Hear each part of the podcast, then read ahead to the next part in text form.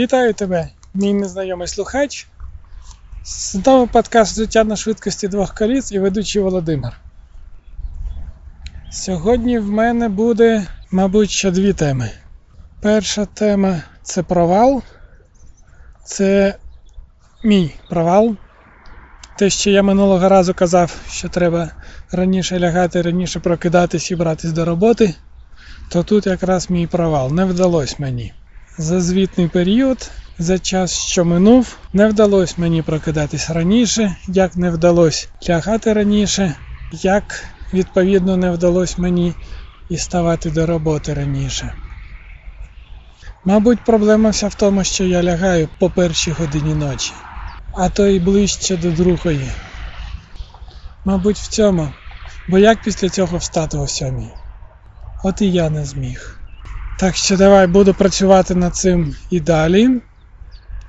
А зараз друге, що непокоїть мене і всю Україну, і всю нашу кульку землю. Це вірус, коронавірус, який зараз бушує буйним світом. Пішов він з Китаю. В Китаї, в провінції Ухань, вперше був він помічений, діагностований. Ну і вперше там почалася епідемія. А потім рознесли цю епідемію по всьому світу. В Європу, в Америку, всюди-всюди. І ситуація з цим вірусом страшна. Особливо в Європі, а зараз і в Америці.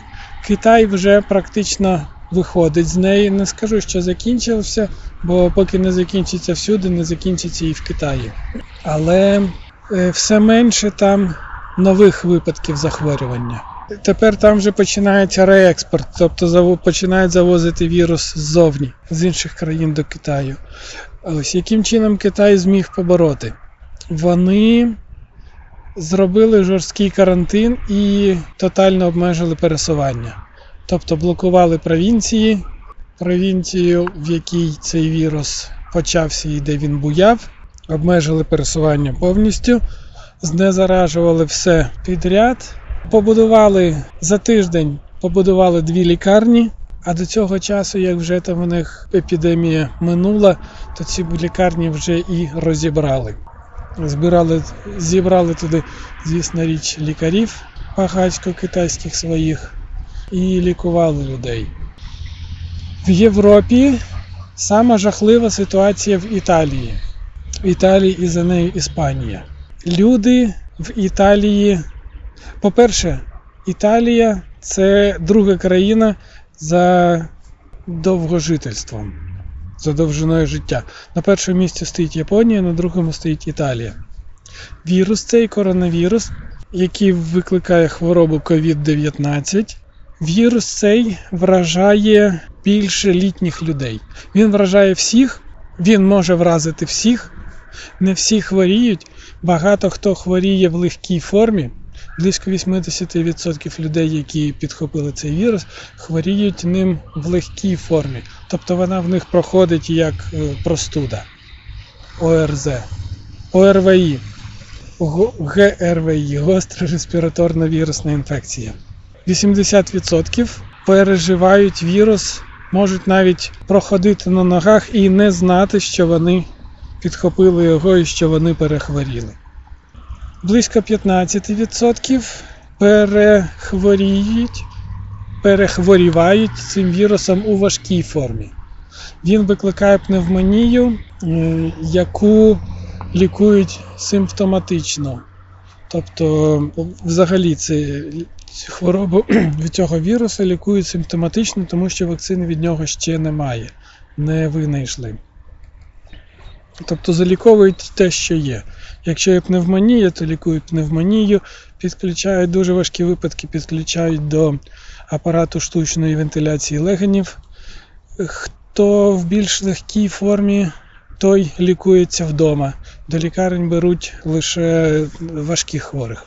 І ось в Італії, а, так, так, цей вірус вражає всіх, але важкі наслідки здебільшого бувають у літніх людей. Діти там, смертність в дітей менше однієї десятої відсотка. Смертність у людей мого віку від 30 до 40 близько 4 десятих відсотка або там піввідсотка від країни до країни залежить. А в людей старше 65-70 років в них там смертність доходить до 3%. І ось, оскільки в Італії багато людей старшого віку, то відповідно вони більш вразливі до цього вірусу, і відповідно вони більше хворіють і помирають. Зараз вже впродовж тижня там щоденно помирає близько 700-800 людей. Новини, які приходять з Італії, жахливі, бо лікарі розповідають, що їм кожного дня виходить, доводиться вирішувати, кого підключити до апарату штучної вентиляції легенів, а кого відвести в палату, щоб вони там вмирали. І я не уявляю, як, як бути зараз лікарем в Італії. Допомагають всі, всі, хто може. Так, ні, давай ще до цього дійдемо. Друга, Другі по важкості наслідки в Європі це в Іспанії. Теж там у них складна ситуація. Найкраща картина в Німеччині. В Німеччині там взагалі смертність, якщо в Італії смертність 600-700 людей на добу, 800, то в Німеччині 4-5 до 10 людей на добу. Яким чином Німеччині вдалося цього досягти? По-перше, це тотальна перевірка на віруси. Перевіряють всіх, всіх поспіль. Починається з скрінінгу температурного. Всюди перевіряють температуру. Поліція зупиняє на дорогах, на тротуарах, перевіряє температуру. При найменшій підозрі одразу направляють на здачу тестів на вірус. Тобто тестують всіх, до кого тільки можна дотягнутися. Це перше. Друге, в них дуже багато апаратів штучної вентиляції легенів. Дуже багато. І було багато, і зараз вони закупають тисячами їх. Тисячами і десятками тисяч. Ці апарати штучної вентиляції легенів Німеччина закупає і включає в роботу. Третє. В них багато лікарень. Німецька медицина славетна. Багато політиків їздять лікуватись туди, їздили лікуватись туди. Лікарень там багато. За рахунок цього вони можуть розмістити всіх хворих, хто потребує госпіталізації. Тепер як допомагають? Допомагають всі, хто чим може. Волонтери. Волонтери допомагають робити закупки для людей, які сидять вдома. Найперший спосіб врятуватися від цього вірусу це добровільна, добровільний карантин, самоізоляція. Тобто сидіти вдома, не пересуватись, не контактувати з людьми, поменше виходити на вулицю, а особливо в місця скупчення, в магазини і на заходи якісь. Ось, ну, Заходи всі повідміняли. У мене був квиток в театр на 31 березня театр закритий. Спектакль виставу перенесли на 19 травня. Я хотів здати квитки назад, мені сказали, що квитки не треба здавати, просто вистава перенесена. Якщо до 19 травня не помру від коронавірусу, то схожу на виставу. Всі заходи скасовані. Карантин введений тотальний. В Україні ситуація з вірусом поки що досить оптимістична. Але чому вона оптимістична? Вона оптимістична, тому що. Ні, давай так. Спочатку. Ситуація така, що зараз виявлених випадків захворювання там близько 200 чи 300 на всю Україну. Щодня додається близько 10-15 випадків. Померлих поки що чи то 5, чи то 7 людей. В Рівному вірус поки що не знайдений, але знайдений в Рівненській області, в Сарницькому районі в селі Тинне. хтось там десь звідкись приїхав, жив собі як жив, ходив до церкви, і там близько дев'яти інфікованих виявлених вже є, і є один померлий. Це все на цьому тижні, буквально 2-3 дні тому, в селі Тинне знайшли хворих. Чому в Україні така гарна і картина з цим вірусом? Тому що немає нормальних тестів, які б могли виявити хворих. Відповідно, немає тестів, немає хворих, немає коронавірусу. Все дуже просто. Питав вчора свого дядю, як він думає, коли знайдуть вже в Рівному, він мені каже, а як тести з'являться, так і знайдуть. Так що чекаємо, коли тести дістануться до рівного, і тоді ми дізнаємось більш-менш реальну картину. Поінфіковані, напевно, вже є. Як їм не бути.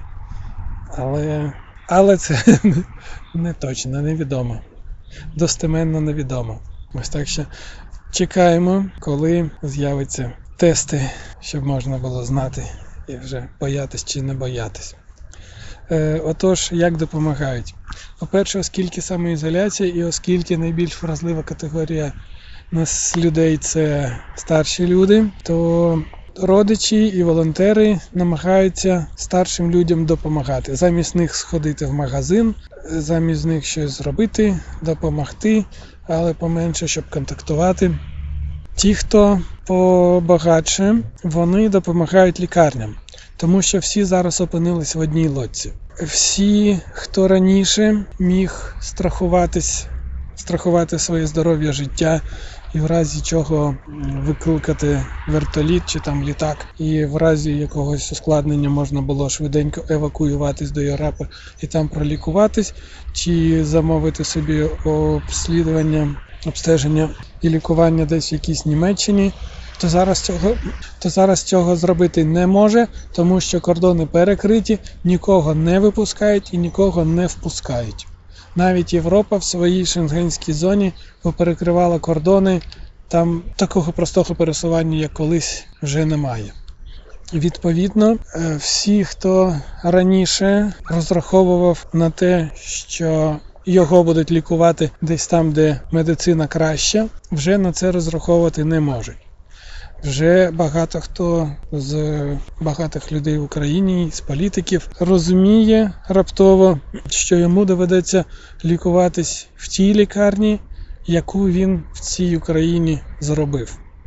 Якщо політики медициною не займались, то зараз несподівано виявилось, що це їм не на користь.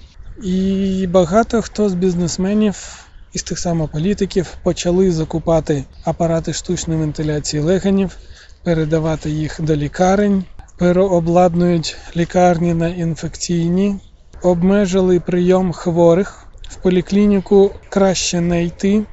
Якщо в тебе щось сталося, то найперше дзвониш до свого лікаря сімейного і далі по телефону з ним консультуєшся, і він вже там скаже, що далі робити. В сусідній Польщі дійшло трохи до абсурду, тому що тепер неважливо, чим ти хворієш, тебе швидше за все лікувати не будуть, тому що, а може ти помреш від коронавірусу. Нащо ми будемо лікувати тебе від нежиті чи від бронхіту трахіїту, якщо може ти від коронавірусу помреш. Ось коли в тебе буде коронавірус, тоді приїжджай, ми візьмемо в тебе тест і будемо тебе лікувати від коронавірусу. Не дуже це приємна ситуація, але, але, але не приймають хворих. Весь прийом тільки по телефону. Ну і самому взяти, сунутись до поліклініки дуже великий, велика ймовірність, великий шанс підхопити той самий коронавірус. Яка ситуація в сусідній з нами Росії? Там ситуація взагалі кумедна і жахлива і кумедна. По-перше, в них раптово коронавірус в них дуже низький, дуже низький відсоток захворювання на коронавірус. Але раптово підскочила смертність від пневмонії, від запалення легенів. З коронавірусом це ніяк не пов'язано. То там в людей тромби відриваються, і люди від цього помирають, хтось від пневмонії, хтось ще від чогось. Від коронавірусу смертність взагалі низька. Якась там, забув вже в якій області, інфекціоніст, жінка, лікар, повернулась з відпустки в Іспанії, привезла з собою коронавірус, але вона про це не знала. На карантин, на самоізоляцію вона не пішла.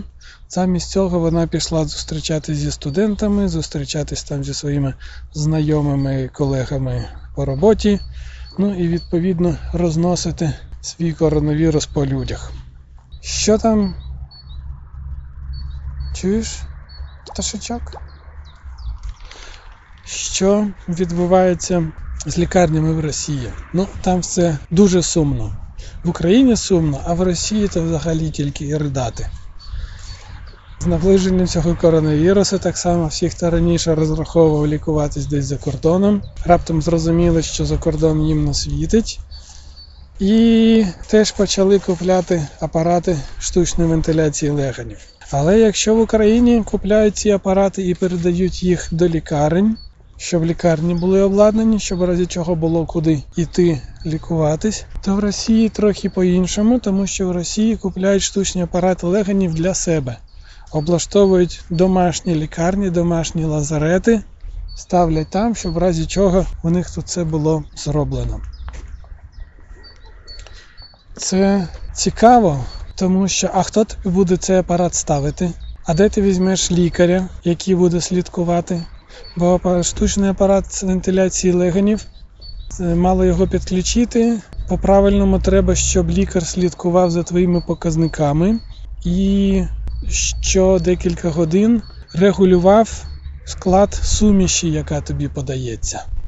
Це якщо ти це якщо так брати по-правильному, по-правильному.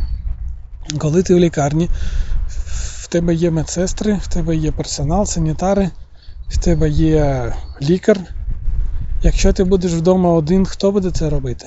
Де ти набереш собі медсестер, санітарок? Хто буде? Замість санітарки ти будеш наймати людину, яка буде приходити прибирати підлогу тобі. Ну так ти і її заразиш, або вона сюди принесе цей самий коронавірус. Ну але в них свій окремий шлях. Мені ніде в чому не зрозумілий. В, Німе... в Америці в Америці теж ситуація неприємна, бо поступово Америка виходить на перший, на перше місце по коронавірусу. Спочатку це, звичайно, був Китай.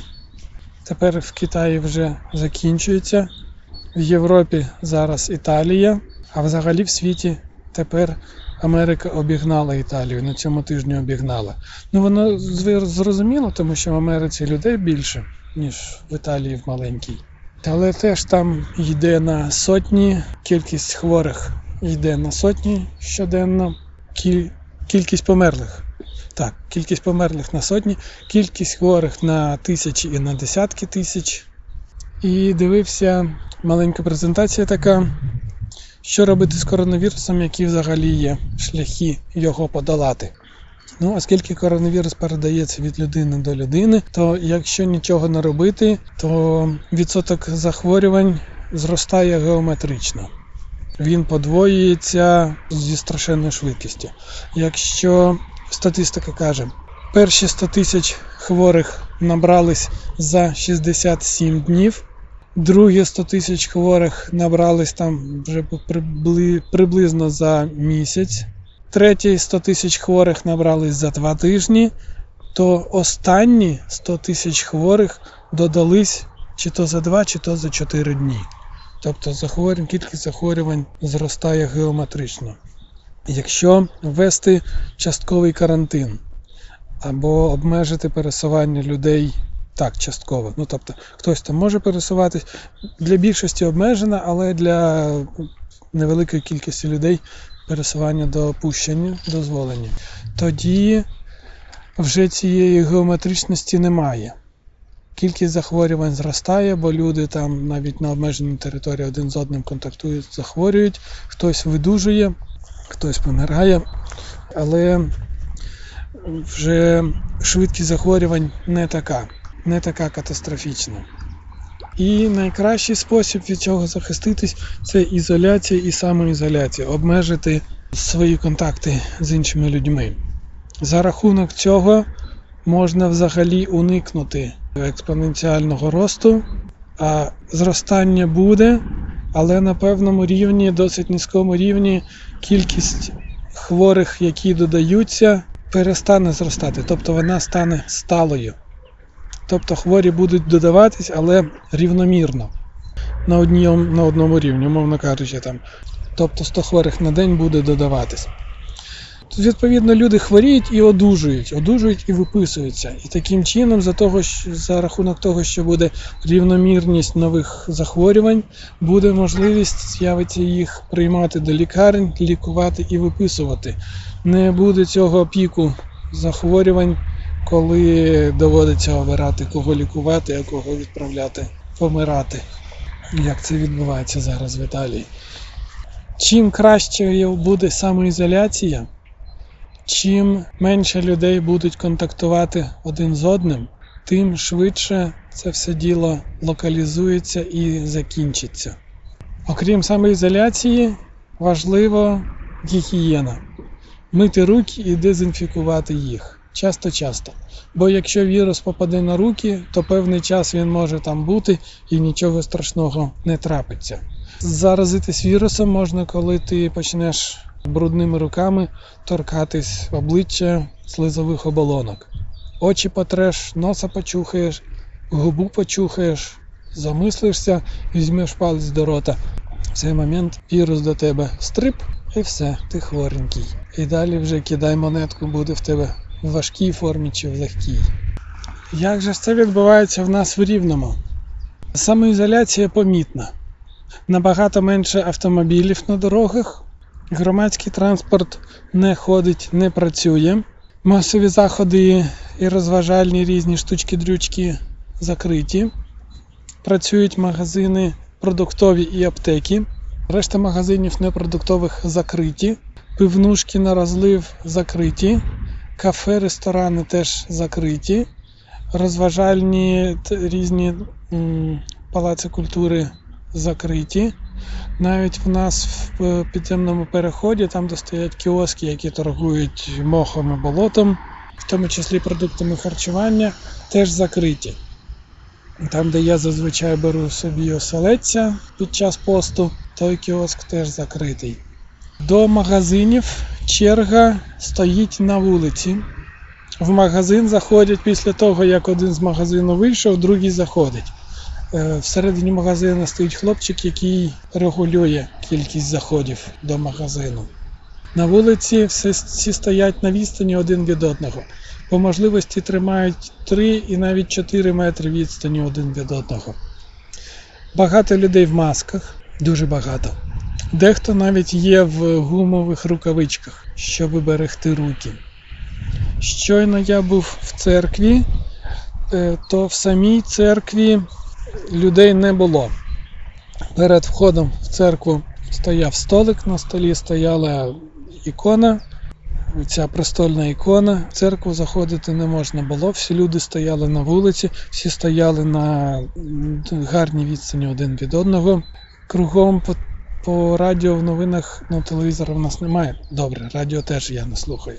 Кругом в новинах я читаю, що пишуть, закликають віруючих до церкви не ходити дивитись богослужіння по телевізору, таким чином, не не порушуючи самоізоляції, ходити до церкви. І церковні ієрархи теж закликають до цього. Теж вони кажуть, щоб віруючи поменше ходили до церкви вдома, вдома молились. Слухай, зараз я буду з берези обдирати минулорічну кору. Чуєш?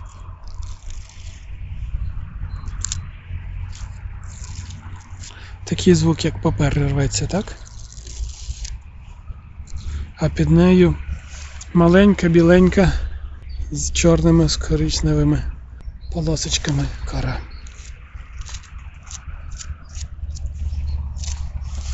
Звичайно, до причастя по телевізору не потрапиш. Причащаючихся сьогодні щойно я був в церкві, людей, які причащаються, мало. А, нос чухається, а чухати не можна. Ось теж почав за собою помічати, що е, щоб не торкатися обличчя, тепер воно постійно чухається. То око, око треба почухати, то носа треба почухати, і одразу згадуєш, що не можна, і ходиш, і воно в тебе чухається, а не можна. Ось, то на вулиці, всі віруючі були на вулиці, тримали дистанцію один від одного там від метра до трьох метрів. Все дуже добре, дуже гарно. Саме причастя було в церкві, сказав священик заходити, але тримати дистанцію. І люди швидко проходили через церкву, то я думаю, що дійсно дистанцію, дистанцію витримували і теж все там було добре. На наступні вихідні треба буде піти посповідатись, причаститись, бо що далі, тим похід до церкви буде все складнішим і складнішим. Десь на Тернопільщині священник то захворів у важкій формі коронавірусом. І, звичайно, намагались знайти всіх, хто був в церкві, щоб попередити, повідомити, перевірити щоб не пропустити той момент, коли коронавірус піде гуляти по людях. Основна небезпека його в тому, що його не видно. Мало того, що не видно. Друга безпека в тому, що можна заразитись ще тоді, коли ти не знаєш, що він в тебе є. Коронавірус може проявитись в тебе через два тижні від контакту. І всі ці два тижні ти будеш ходити і його, і його розносити. А ще небезпека в тому, що ти можеш і перехворіти, не помітити, а в цей час ти будеш розносити, хтось від тебе заразиться, перехворіє у важкій формі, а хтось помре. І ця справа невидима. І люди ходять, намагаються подалі один від одного, якщо по дорозі, по дорозі йдеш по тротуару назустріч, то один обходить по правій стороні, а другий по лівій, щоб тримати дистанцію. У Франції в зв'язку з коронавірусом і введенням тотального карантину заборонили навіть біг. Бігати на вулиці не можна. Людей, які визначені на карантин, яким прописаний карантин, то поліція їздить, перевіряє, чи вони вдома знаходяться, чи вони дотримуються карантину. У випадку порушення там дуже великі штрафи. В Польщі від раніше в Польщі це було 500 злотих штраф а зараз доходить там до декількох тисяч, я не знаю до скількох. Так само мій однокласник Денис Єврей, він повернувся з Аргентини з відпустки. Їм теж прописали два тижні карантину домашнього і загрожують дуже великі штрафи, якщо вони з дому вийдуть. Тому змушені просити своїх родичів, знайомих піти до магазину, купити продуктів харчування. Зате така собі додаткова відпустка. Звичайно, економіка зупинилась. Так, ще я хотів розказати про Україну в карантині. Зупинилась економіка по всій планеті. Позакривались підприємства, позакривались фірми, позакривались магазини, кафе, ресторани, ніхто нікуди не ходить, ніхто грошей не витрачає і ніхто і ніхто не заробляє. Продуктові магазини зараз працюють тільки. Багато хто в результаті цього коронавірусу позакривається і збанкрутує, не зможе пережити, не зможе виплачувати людям зарплату, і потім, як карантин закінчиться, він не зможе назад запуститись, тому що люди змушені якимось чином шукати роботу зараз. Якщо умовний магазин чи ресторан закривається, людям десь треба брати гроші. Вони якимось чином знаходять можливість заробляти чи не знаходять. А потім карантин закінчується, а люди вже зайняті на інших роботах. І вже той самий магазин чи ресторан, в якому потрібна кваліфікована праця, в якому потрібні люди з досвідом, вже не зможе зібрати свій колектив назад. Хтось зможе, хтось не зможе. Багато в кого переводять на віддалену роботу працівників. Там, де є така можливість, там де офісна робота, видають людям з собою комп'ютери, ноутбуки, працюють віддалено. Все, що можна зробити по телефону, по комп'ютеру, це все переводиться. Відповідно, і після того, як карантин закінчиться, теж трохи поміняється економічна картина, бо люди зрозуміють, що можна працювати не обов'язково орендувати офіс на 500 людей, якщо можна 100 людей тримати в офісі, а 400 будуть працювати з дому.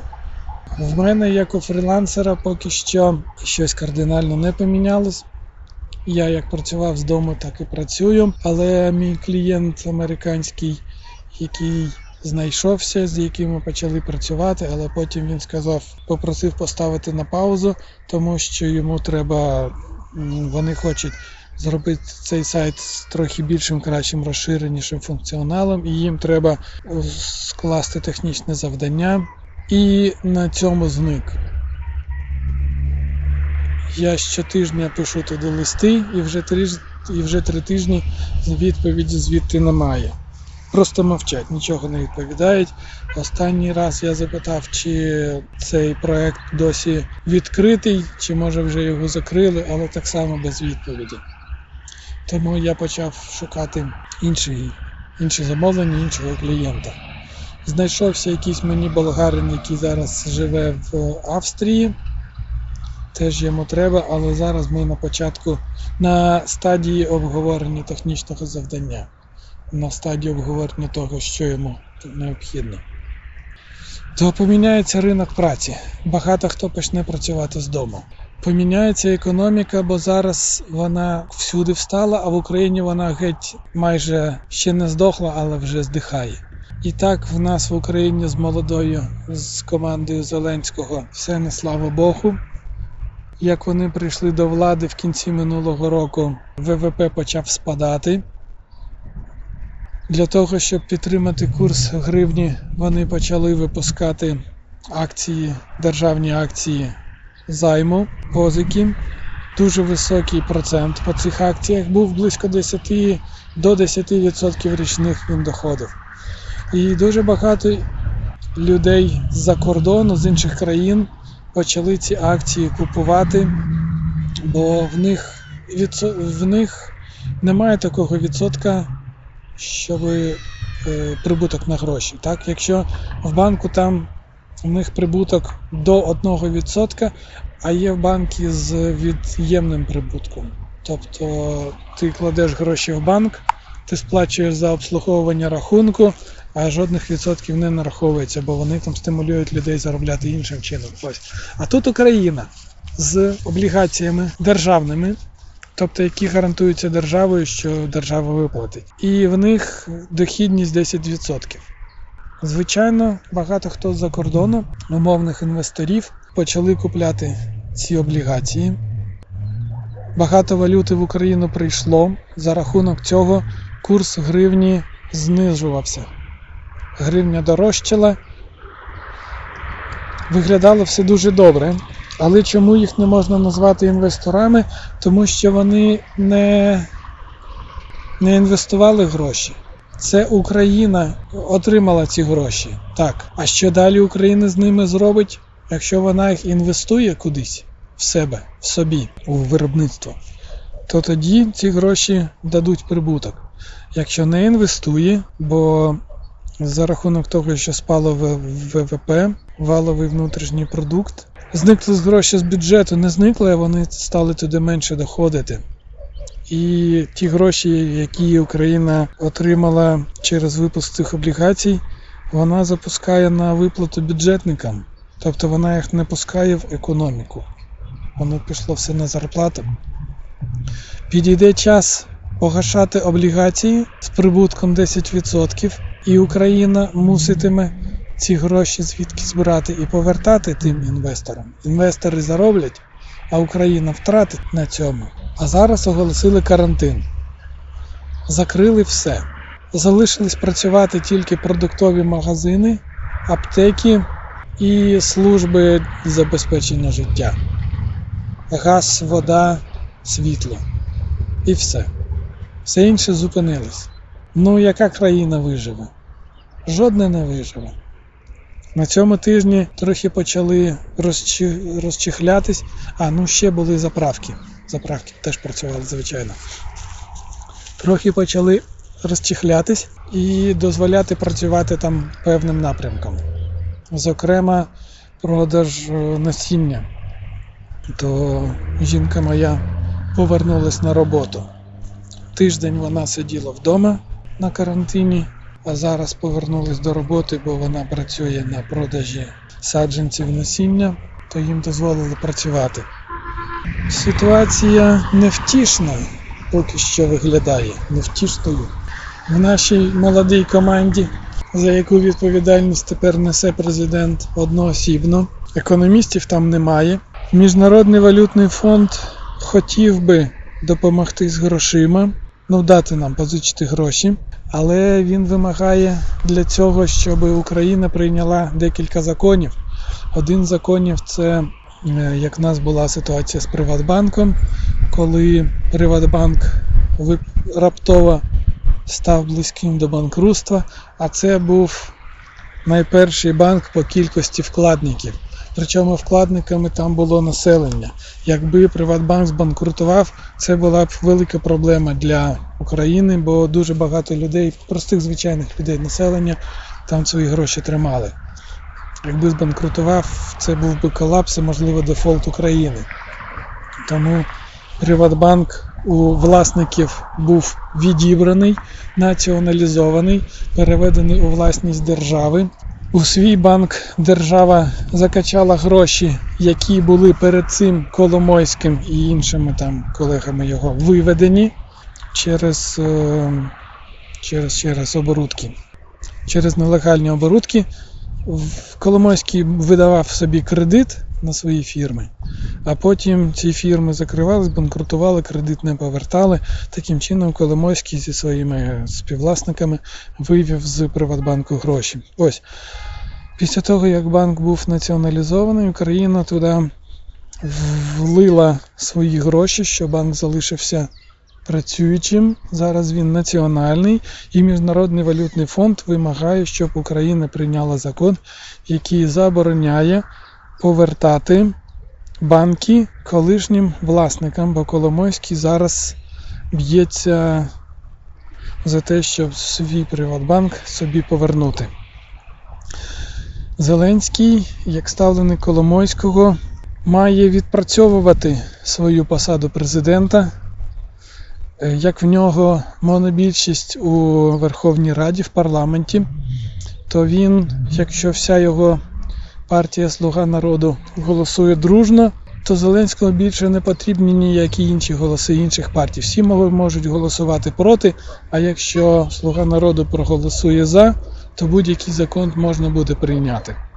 І зараз, оскільки МВФ вимагає прийняти цей закон для того, щоб отримати гроші, щоб Україна могла отримати гроші, то в Зеленського проблема дуже багато депутатів в парламенті і не тільки в Слузі народу, а й в інших партіях сидять на підсосі в Коломойського. І Коломойський хоче протащити, щоб цей закон не був проголосований, щоб Коломойський міг повернути собі Приватбанк. А Зеленський тепер раптово він прийшов до влади за рахунок Коломойського, а зараз йому відповідати Зеленському. Якщо МВФ гроші не дасть, в Україні буде кирдик Манкай, Коломойський не скаже, що е, вибачте, Зеленський не скаже, що я не винний. Що це через Беню Коломойського. Зеленський зараз президент з усією повнотою влади. І треба йому якимось чином, щоб депутати проголосували і прийняли цей закон, який би забороняв повернути Приватбанк Коломойському. Тоді МВФ зможе дати гроші Україні. Тоді Україна зможе протриматись ще якийсь час. Якщо цього не буде, якщо Приватбанк повернуть Бені, і якщо Україна не отримає гроші, в ситуації, яка зараз, коли вся економіка стоїть дубом, зупинилась, все Зеленського винесуть на вилах з адміністрації президента. І буде з ним ще гірше, ніж було з Януковичем. Це Янукович здриснув, сачканув до Росії. А куди Зеленський дінеться, в яку країну він поїде? А тут його розірвуть на шматочки. І так, з економікою був маленький колапсик. Почала вона чомусь падати з приходом нової влади. Зараз наслідки того, що відбувалось в листопаді-грудні минулого року. Зараз у нас березень, кінець березня. В кінці березня в економіці ми отримуємо те, що відбувалось в листопаді-грудні. А зараз карантин зупинилося все, і результати цього стануть відчутними помітними в кінці весни на початку літа. Якщо карантин протримається 2-3 місяці, то буде капець. Маленький капець буде. Всім. Ну і на цій песимістичній ноті давай вважати хвилинку коронавірусу і політінформатики вважати закінченою. Подивимось, як там воно буде далі розвиватися. Бажаю тобі гарного здоров'я, не підхопити, не підхопити віруса, почуватися добре, самообмежуватися. І мені побажаємо теж залишитись живим, цілим і здоровим і знайти собі нормального клієнта, з яким вдало попрацювати і заробити трохи грошенят.